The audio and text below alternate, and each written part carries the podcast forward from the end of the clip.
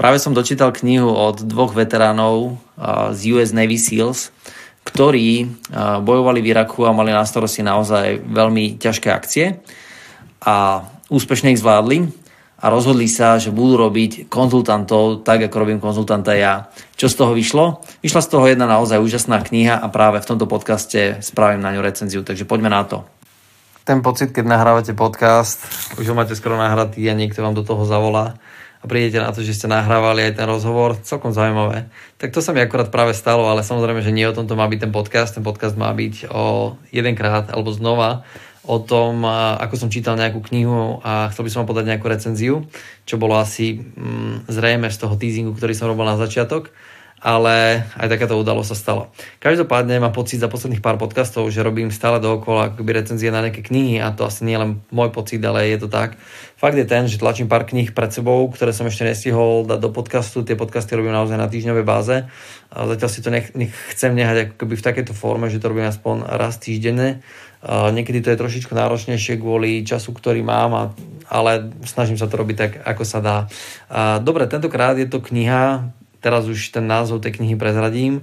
Je to kniha, ktorá sa volá Extreme Ownership a je to kniha, ktorá má podnadpis How US Navy SEALs Lead and Win. Hej, to znamená, že akým spôsobom tí americkí mariňáci vedú a vyhrávajú či už bitvy, alebo vyhrávajú aj možno v rámci biznisu. A táto kniha je od pánov Joko Willing a Liv Babin. Títo dvaja páni sú teda mariňáci, neviem, či sú teraz veteráni, ale každopádne si založili svoju vlastnú biznis konzultantskú spoločnosť a princípy, ktoré sa naučili v rámci US Marines alebo ktoré sa naučili v rámci Navy SEALs, tak uh, začali, začali používať v biznise a celá táto kniha je o tom, akým spôsobom transformovať tie princípy tých US Navy SEALs do a ako toho reálneho života v rámci biznisu. Musím sa priznať, že táto kniha bola pre mňa extrémne zložitá na počúvanie, a práve kvôli tomu, ako mala formu. A viete, voči niektorým ľuďom máte prirodzené sympatie, voči niektorým nie. A tým, že títo páni sú takí a, proste mariňáci US Navy SEALs, tak to bolo počuť výrazne na ich ako keby správaní, na ich hlase. A, a priznám sa, že z desiatich kníh sa mi stane z času na čas, že niektorá kniha je podaná takou formou, ktorá mi je absolútne nesympatická a zle sa mi počúva. A táto kniha zatiaľ u mňa vedie v hitparáde všetkých kníh, ktoré, ktoré som doteraz počúval. Boli už knihy, ktoré sa mi akoby ťažko počúvali kvôli tomu, lebo tam niekto rozprával alebo prerozprával matematické vzorce, čo logicky, teda ak nemám IQ 190, čo nemám, tak si to neviem proste prekladať, ale zároveň uh, táto kniha nebola nesympatická týmto spôsobom, ale práve tým hlasom a tým prejavom týchto ľudí. Keď to budete čítať, myslím si, že s týmto sa nestretnete, takže neviem, či táto kniha je v slovenčine alebo v češtine, či sa dá kúpiť niekde, ja neviem, Martinuse, ale osobne doporučujem si ju prečítať. Je celkom zaujímavá, určite musím vyhodnotiť, že ma obohatila v niekoľkých smeroch. A práve to obohatenie, alebo to, o čo ma táto kniha obohatila, tak by som sa chcel s vami samozrejme v tomto podcaste podeliť.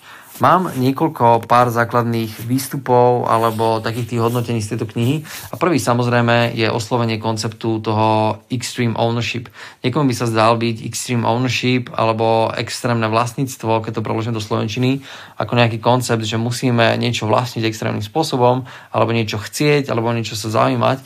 Ale ten koncept uh, poukazuje na niečo iné. Tento koncept, o ktorom stále dokola hovorím, a som už oslovil v niekoľkých svojich podcastoch a zase táto kniha len potvrdzuje, že je dôležitý a podľa mňa je naozaj veľmi kľúčový. Keď celý svoj život, svoj podstate hľadám rozdiely medzi takými tými úspešnými ľuďmi a neúspešnými ľuďmi a konec koncov robíme to asi väčšina z nás. Chceme vedieť, čo robíme my zle alebo čo robíme nesprávnym spôsobom a čo naopak tí úspešní ľudia sú schopní spraviť. A tento koncept je podľa mňa jeden z tých najkľúčovejších, ak nie naozaj najkľúčovejší, ktorý tvorí ten rozdiel medzi naozaj veľmi úspešným človekom a neúspešným človekom. A teraz sa nemusíme baviť o úspechu len finančnom, ale bavíme sa o úspechu v akýkoľvek oblasti, ktorú chcete dosiahnuť. A ten koncept je teda byť schopný alebo byť zodpovedný za nejakú oblasť. ľudia, podľa môjho názoru, majú veľmi zle pochopenú oblasť osobnej zodpovednosti. Choďte po ulici a spýtajte sa ľudí, že kto si o sebe myslí, že je nezodpovedný. Som akože pochybujem, že nájdete vôbec takého človeka, ktorý by vyslovene o sebe povedal, že je nezodpovedný. Alebo keby vám to odkomunikoval, tak vám povie, že je nezodpovedný, lebo chce byť nezodpovedný, takže v skutočnosti bude popierať, že, že je nezodpovedný ešte aj tým svojim vlastným konceptom. Ale princíp zodpovednosti ja chápem úplne iným spôsobom. Zodpovednosť je pre mňa to, že keď sa mi udeje nejaká udalosť, tak buď sa pozerám na to tak, že ja som zodpovedný za to, čo sa mi udialo a ja sám idem teraz to ovplyvniť, alebo obvinujem ostatných ľudí. A toto je pre mňa ten kľúčový koncept zodpovednosti a presne táto kniha o tomto koncepte zodpovednosti aj pojednáva. Ináč povedané, buď sa vám veci dejú, alebo vy dejete veci. Je to tak smiešne povedané, ale v skutočnosti buď vám sa niečo udeje, alebo vy zapričiníte, aby sa niečo dialo. A to je jedno, čo sa vám stane, a to ste stokrát museli počuť, je dôležité nie to, čo sa vám stane, ale ako na to zareagujete. A to, ako na to zareagujete, tá prvá reakcia, ktorú by ste mali mať, ak chcete naozaj zaznamenať úspech, je to, že zoberiete na seba ako keby tú vinu a zoberiete na seba to riešenie. Ale nie je v tom slova zmysle, že teraz, ja neviem, zamestnanec mi ukradne ja neviem, 100 eur alebo 1000 eur a ja poviem, je to moja vina, že si mi ich ukradol si môj kamoš. To není zodpovednosť. Zodpovednosť je to, že ja som mal urobiť nejaké opatrenia, aby sa mi toto na budúce nestalo. Pretože ak by som bol ako keby v údzovkách nezodpovedný, tak ho obviním, vyhodím ho z firmy, poviem, že to je človek, ktorý je zlodej, ktorý je nezodpovedný, čo samozrejme teoreticky môžem spraviť, ale nemôžem sa pozerať teraz na všetkých ľudí, že sú zlodeji, alebo nemal by som sa teraz pozerať na moju firmu, fúha, tak toto sa mi môže stať kedykoľvek, že ma niekto okradne a ja nemám nad tým silu. To nie je pravda. Vždy môžem mať nad tým silu. Nastavím si pravidlá, nastavím si procesy, zabezpečím, aby, ja neviem, buď som tých ľudí strážil, alebo nedal im priestor na to, aby takéto veci robili, alebo pri pohovore si vyberám ľudí, ktorí majú nejaké základné princípy chovania, morálky, správania na poriadku, tak aby sa mi takéto veci reálne nediali. Ináč povedané, vždy musím sa na to pozerať, aj na to podnikanie, firmu, aj na ten svoj vlastný biznis, ako ho dokážeme ovplyvniť. A táto kniha Extreme Ownership presne je o tom istom. Tento koncept bol veľmi krutým spôsobom ako keby tejto knihe počiarknutý práve kvôli tomu, pretože títo páni a každý deň bojovali o svoje vlastné holé životy a tým, že bojovali o svoje vlastné životy, párkrát sa stalo, a boli velitelia svojich keby skupín, párkrát sa im stalo, že ich ľudia prišli o život pri ich misii. Hádajte čo? Títo ľudia, títo dvaja páni, ktorí napísali túto knihu, v tejto knihe sa verejne vyjadrili, že to je ich chyba. Viete si predstaviť tú mieru zodpovednosti týchto ľudí, akú obrovskú musí mať mieru zodpovednosti, keď sa neboja verejne vyjadriť tú vec, že v ich skupine prišli o život nejakí mariňáci kvôli tomu, že oni nemali nastavené správne pravidla a tomu hovorím teda akože naozaj extrémna, extrémna miera zodpovednosti. A to je veľmi kľúčový koncept. Keď sa pozriete na neúspešného človeka, ten neúspešný človek dookola má samých idiotov okolo seba, ale nie, že by reálne tých idiotov mal, ale on ich tak pomenuje, pretože okolo neho sú sami neschopní ľudia. To je bežný prejav neschopného človeka. On vidí svoje okolie tak, že okolo neho sú sami neschopní ľudia. Nie je to ale pravda. Niekedy to môže byť pravda, že má viacerých ľudí okolo seba neschopných, pretože sa obklopuje sebe podobnými ľuďmi, ale ten kľúčový koncept je ten, že jednoducho ten človek tak ostatných ľudí vidí a nie je schopný prijať zodpovednosť sám za svoje vlastné konanie, preto nedokáže ľudí ovplyvňovať, riadiť, nedokáže im pomôcť. Naopak, extrémne zodpovedný človek dokáže mať firmu, ktorá bude mať 100 tisíc zamestnancov a vie byť zodpovedný za všetkých 100 tisíc zamestnancov. Nie za každé správanie toho jedného zamestnanca, to nevie ovplyvniť. Ale na konci dňa uvedomuje si, že aj keď ten človek, ktoré, na ktorého vôbec nemá žiaden dosah, lebo je v nejakej štruktúre vzdialený cez nejakých 8 línií manažmentu od neho, aj tak si uvedomuje, že je zodpovedný za to, čo ten človek v ten deň robí, vykoná alebo nevykoná, pretože ak za to zodpovedný nie je, tak jeho firma nebude fungovať a nebude sa aj dariť. To znamená, že títo ľudia, títo veľmi úspešní ľudia sú schopní prijať zodpovednosť nielen za seba samých, nielen za nejakú prvú líniu svojich manažerov, ale za všetky línie až úplne pospod. A to je dôvod, prečo sú schopní riadiť alebo mať veľkú spoločnosť, pretože dokážu prijať zodpovednosť za takú enormnú mašinériu. Nedávno som na sociálnych sieťach uh, zvládzal taký mikroboj s nejakými pár ľuďmi, uh, pretože bola nejaká kauzička vonku a nejdem teraz menovať konkrétne človeka, ktorý mal tú kauzu, ale celá pointa bola v tom, že uh, nejaký súčasný politik alebo človek, ktorý sa chce angažovať v politike, mal nejaký prešlap a odvolávalo sa na to, že on bol len investor a on nemohol byť zodpovedný za to, že jeho ľudia niečo spravili, že urobili nejaký podvod alebo urobili nejaký defraud. Pre mňa to bolo smiešne sa vôbec o tom baviť. Prečo? Lebo samozrejme, že je zodpovedný. A teraz ja netvrdím, že je zodpovedný, aj keď samozrejme snažím sa to naznačiť, ale pozrite sa na to ináč ak on to schytal cez médiá kvôli tým ľuďom, ktorí urobili defraud a on bol len investor, tak kto bol na konci dňa zodpovedný? No samozrejme, že on. Ale tí ľudia vnímajú zodpovednosť z toho opačného hľadiska, že on není zodpovedný, lebo je on investor, ale keď si schytal celú tú ako keby v úzovkách smotanu, tak áno, bol zodpovedný, lebo sa to k nemu dostalo. A tým, že sa to k nemu dostalo, tak tú zodpovednosť preberá on a ten prúser musí riešiť on. Takže je zodpovedný, bodka. A niektorí ľudia hovorili, ale ako môže byť zodpovedný, ja neviem, Warren Buffett, za to, čo urobí človek v nejakej spoločnosti, kde má akcie. No pozrite sa, keby Warren za to nebol zodpovedný, tak by to nedokázal nejakým spôsobom riadiť. Samozrejme, že on nemá vplyv na tých ľudí, ale mal by si dať bacha na to, kde investuje svoje peniaze a aké sú praktiky v tej spoločnosti. Ak toto človek nemá pod kontrolou, má problém. Čiže strhla sa ako keby takáto nejaká malá búrka na sociálnych sieťach, kde ja som ako keby protestoval proti tomu, že ten človek vníma, že není zodpovedný.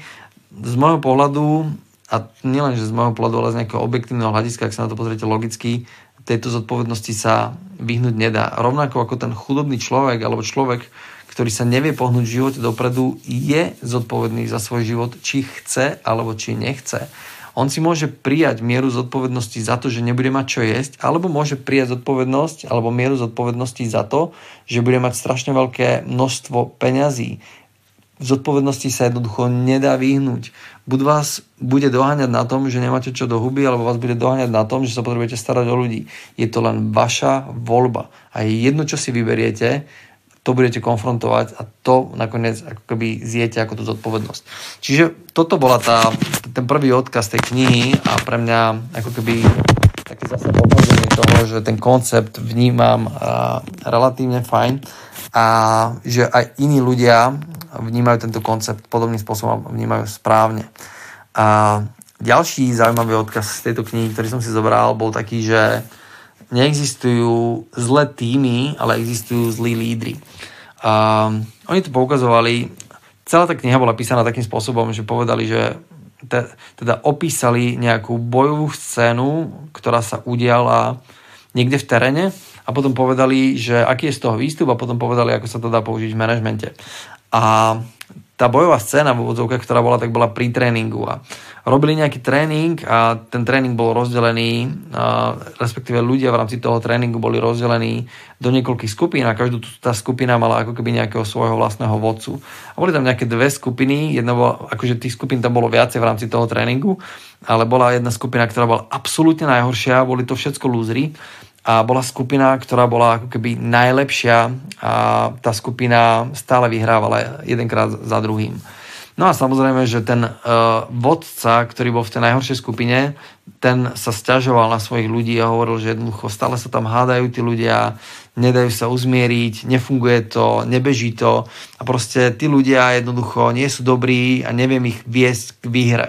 A naopak, ten líder tej skupiny, ktorý stále vyhrával, tak on hovoril, že on má skvelý tým, má šťastie na ľudí a tým, že má takých fantastických ľudí v svojom týme, na základe toho sa im darí stále vyhrávať.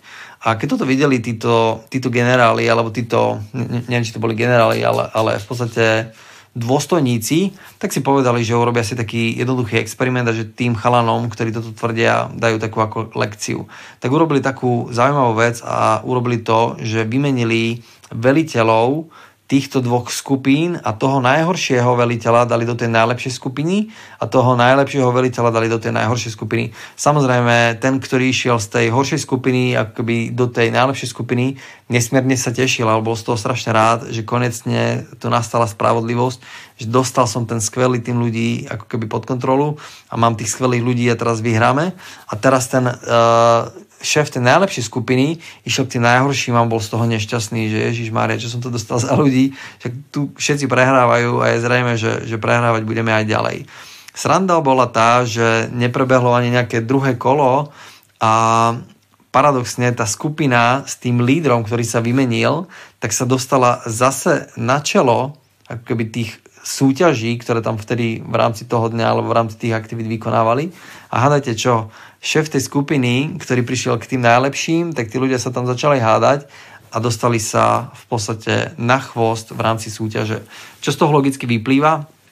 A vyplýva z toho len tá vec, a ináč s týmto konceptom som sa stretol vo viacerých knihách, a, a nielen v knihách, ale aj v živote, že jednoducho naozaj nie je dôležité, s kým pracujete, ale je dôležité, ako vy sa k tomu postavíte akú mieru zodpovednosti vy ste ochotní prijať ako šéf tej danej skupiny za to, čo sa deje.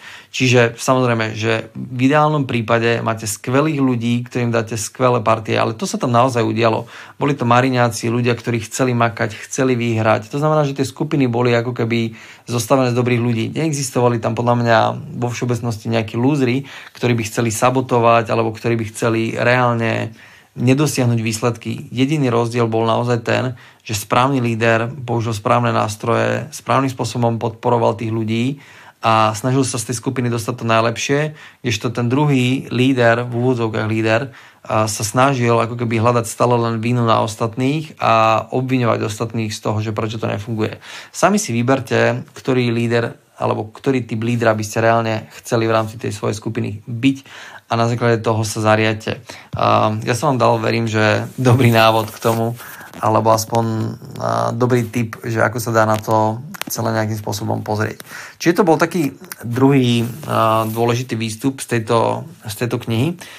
Tretí, ktorý je pre mňa naozaj bol veľmi dôležitý a ktorý som si nikdy predtým zásadne neuvedomoval, je jednoduchosť.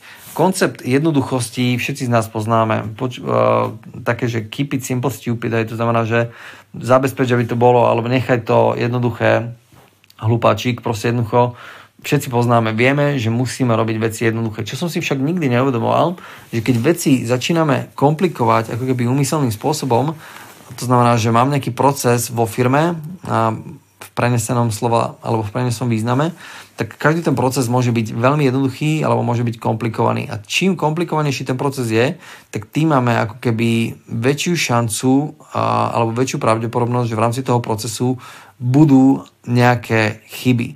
No a celá tá pointa tohto princípu tej jednoduchosti je taká, že keď ste v nejakej bojovej akcii a máte v rámci tej bojovej akcie ako keby veľmi zložité postupy, ktorým ľudia, ľudia ledva rozumejú a ťažko sa pamätajú tie postupy a zároveň sú príliš komplikované, tak keď sa niečo zomelie a vznikne nejaká bojová situácia, vznikajú z toho obrovské prúsery, pretože tí ľudia nie sú schopní sa adaptovať, nie sú schopní sa rýchlo pohybovať, nie sú schopní rýchlo sa rozhodovať, meniť veci, kdežto keď máte jednoduchý princíp, tak na základe jednoduchého princípu sa všetci dokážu okamžite zorganizovať, dokážu e, rozmýšľať, dokážu sa adaptovať tej danej situácii a hádajte čo?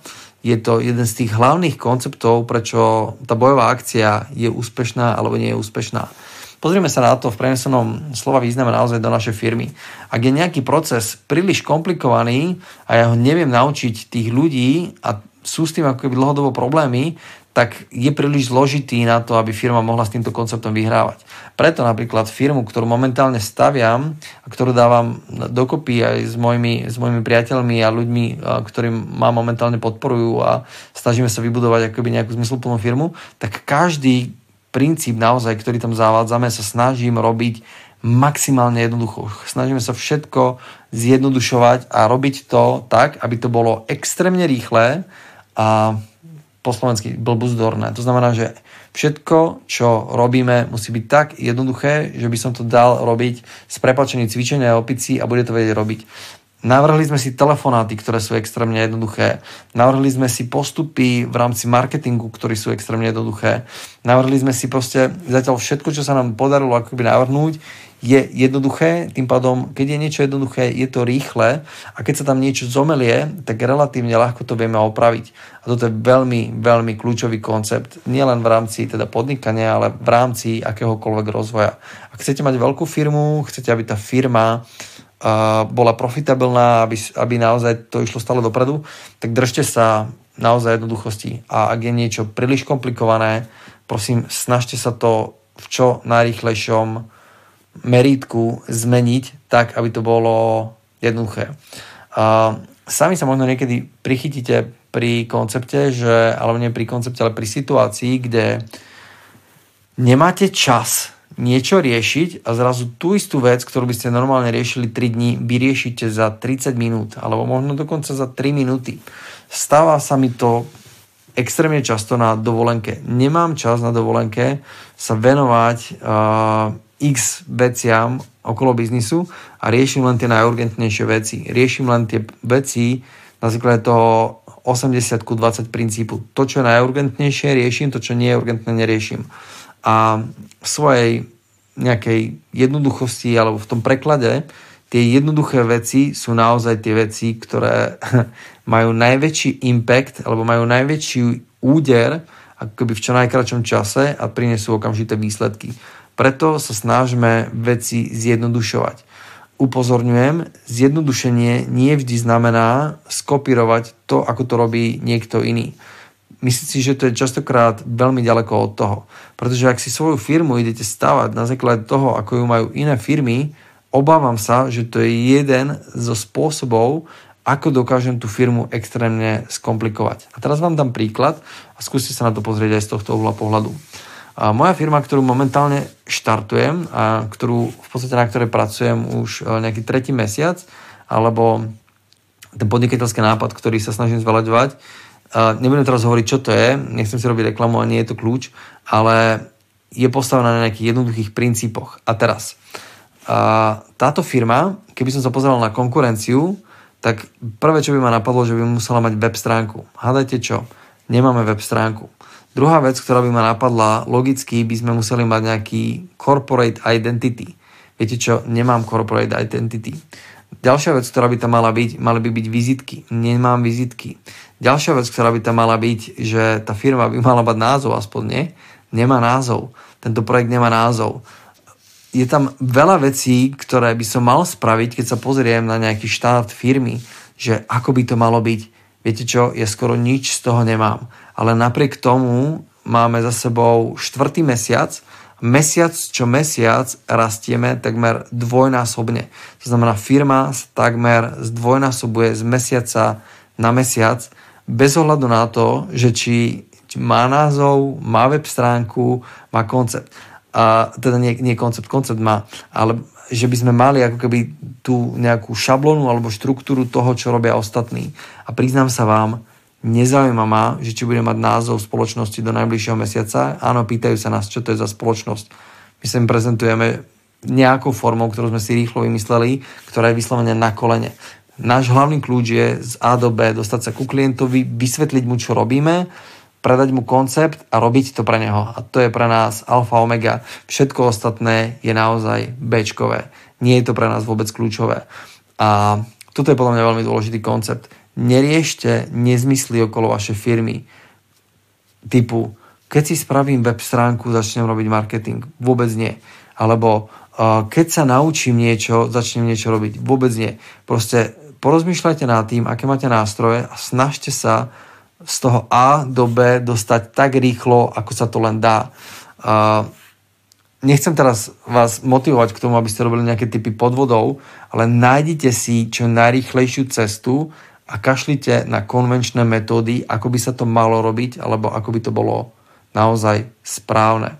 Páčil sa mi taký ten príklad tej čínskej dievčiny, ktorá dostala taký ten, možno ste videli takéto video, kde bolo také nejaké mladé dievčatko, 10 ročné, alebo neviem aké pred tabulou a mala tam takú zložitú rovnicu, že dosadiť číslo plus nejaké číslo plus nejaké číslo a to boli všetko neznáme a rovná sa, ja neviem, 100. A ona to urobila takým spôsobom, že 0 plus 0 plus 0 plus 0 plus 100 sa rovná 100. Jednoducho, toto je to, čo by ste mali používať reálne vo vašom podnikaní. Kašlite na tie komplikované zadania a nemyslíte si teraz, že to musíme nejak komplikovane vymyslieť. Urobte to čo najjednoduchším spôsobom, aby ste dosiahli výsledok a to je správny výsledok. To je kľúčový koncept. A to je to, čo som si zobral asi ako tú poslednú veľmi dôležitú vec z tejto knihy. Samozrejme, že z tejto knihy sa dá vyťahnuť ďaleko, ďaleko viac ako len to, o čom som vám teraz hovoril, ale toto sú tie moje výstupy, o ktorých ja si myslím, že sú naozaj veľmi kľúčové, veľmi dôležité. A preto si myslím, že táto kniha bola pre mňa prospešná, pretože tieto koncepty uh, som ako keby prijal, stotožil sa s nimi a na základe toho ich ďalej aplikujem pre svojich uh, ako keby klientov, ktorých teraz uh, konzultujem, ale aplikujem tieto princípy taktiež uh, u seba v rámci svojej spoločnosti. Verím, že tento podcast, ako aj ostatné, boli pre vás prospešné. Verím, že niečo z toho dokážete použiť. Držím palce a verím, že sa budeme počuť znova o týždeň. Majte sa krásne a nech sa vám darí o mnoho lepšie ako doteraz. Čaute.